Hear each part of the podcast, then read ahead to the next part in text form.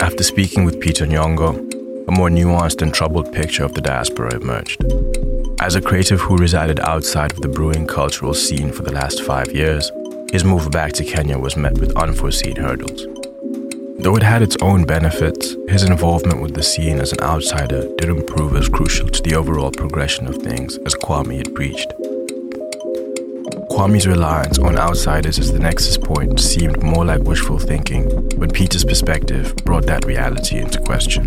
Peter's wide experiences as a multidimensional creative shed light on all aspects, both good and bad, of an alienated relationship with the creative community. Five years is enough for you to completely lose touch with the culture on the ground. You know what I mean?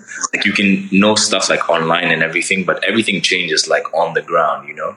I don't know. I really experience a lot of people just say, "Yeah, let's let's let's hook up, let's let's create, blah blah blah blah, blah.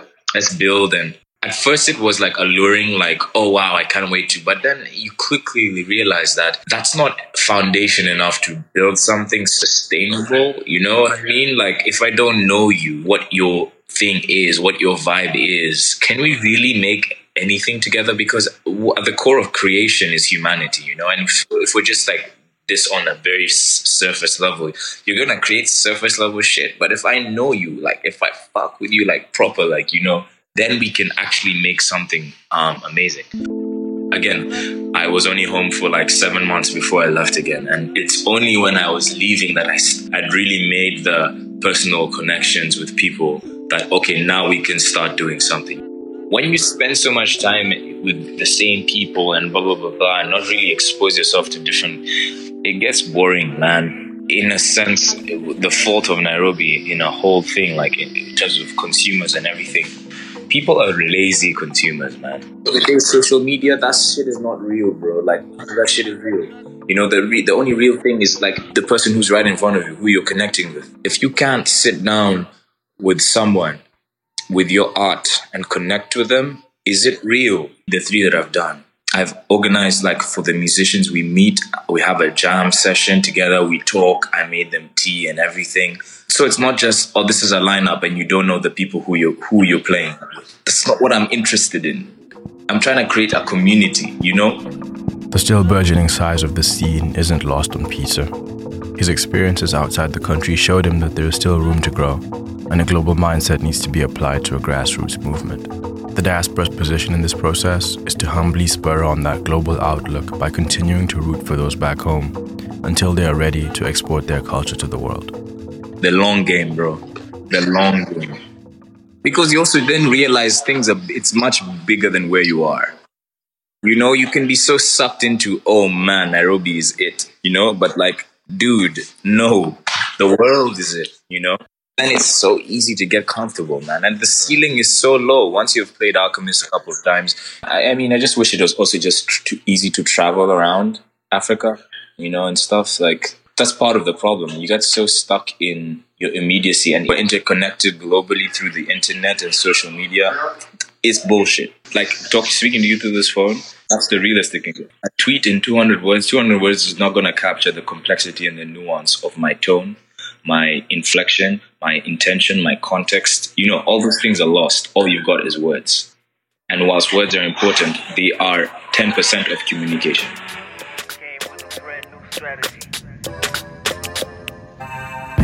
Came through dressing fake bubbly.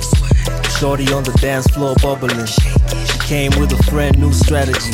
Says I can call a friend if he ain't ugly. Uh, ugly. Ugly. Told I only keep fly company. Call my friend on the phone, new strategy. Full Full Condition is an annual compilation album presented by Tangaza Magazine, showcasing the sonic diversity of rising East African musicians. The song playing now is called Agale by Expresso, a Nairobi based collective. If you like what you hear, you can listen to the rest of the album at tangazamagazine.com or by searching Full Full Condition on any of the major streaming platforms.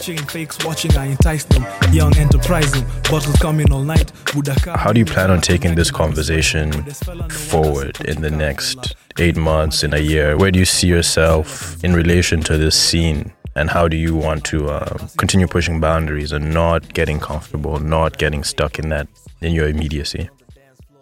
I'm just now interested in planting seeds. No matter how long those seeds take to germinate, you know, I just need to plant them. And so it's kind of, st- I'm kind of starting from scratch in my head. Because I also now need to know what am I trying to say, because I don't necessarily know that either, you know. I found myself just being so caught up in, yeah, like the whole, you know, Instagram conversations, DMing guys and blah, blah, blah, all that stuff, link up, you know, cloud, all this shit, you know, it's so easy to get caught up in. But like none of it matters, bro. It's not real.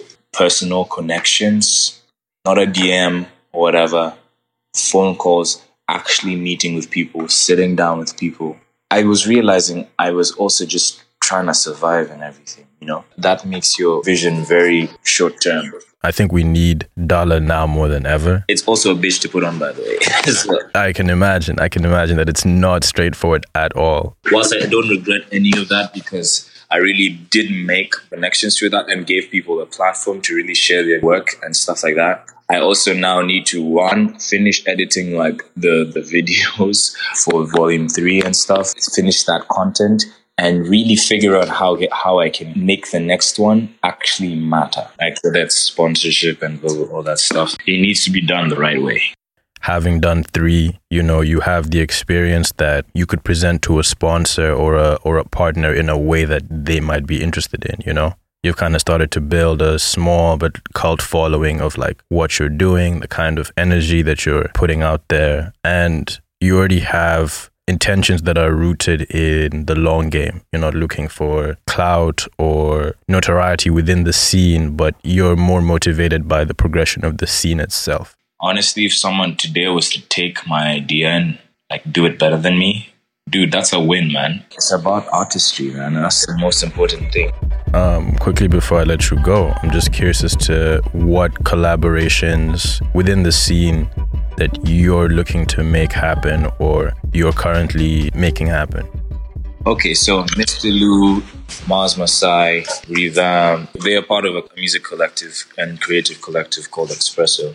They make some fucking fire shit, man. Um, I don't know if you know the Nest Collective. Uh, they just they dropped their debut album. They're also a creative group that Mars is a part of. Um, he's they're amazing producers, man, all Nairobi based. going to continue doing that once I get back. So, in which I would now be incorporating in my live sets as well as a DJ.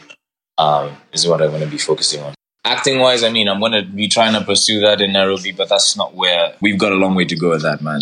It's beautiful because you can create your own path, which is a blessing and a curse. There's also just no things in place to make it easier for creatives to do stuff. We don't have unions, we don't have, you know, casting calls, we don't have all that stuff that makes it possible for like you to put yourself out there. It's not there, so you really just have to create avenues for yourself, and that stuff takes time. Thank you for joining us. This has been another episode of In Transit. Feel free to subscribe for more content. Be sure to check out Tangaza's website and Tangaza's page on Apple News.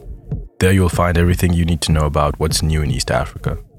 Reach out to us at, at Tangaza Magazine on all socials and let us know what you think of this podcast and any of our content. Until next time. Things keep changing, you know. Caramel, it's still me though. Yeah, nasubiri kutumia umwili wenye ah. ulikotaka ndio nifike hapa. Nasubiri kutumia umwili wenye ulikotaka ndio ah. nifike hapa. Yeah, girl like, ah. what it, what you got? Pop it out. New shoes, new flights, yeah, man. Pop it out. She thick, she nice, ain't no stopping her. Ain't no stopping her. Ain't no stopping her. I got my foot on the gas. Ain't no stopping. Full Full Condition is an annual compilation album presented by Tangaza Magazine, showcasing the sonic diversity of rising East African musicians. The song playing now is called The Marathon by Karama John.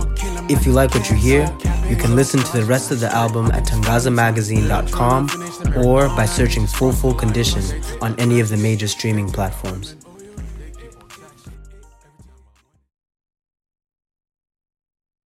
This is a GB Mystical production.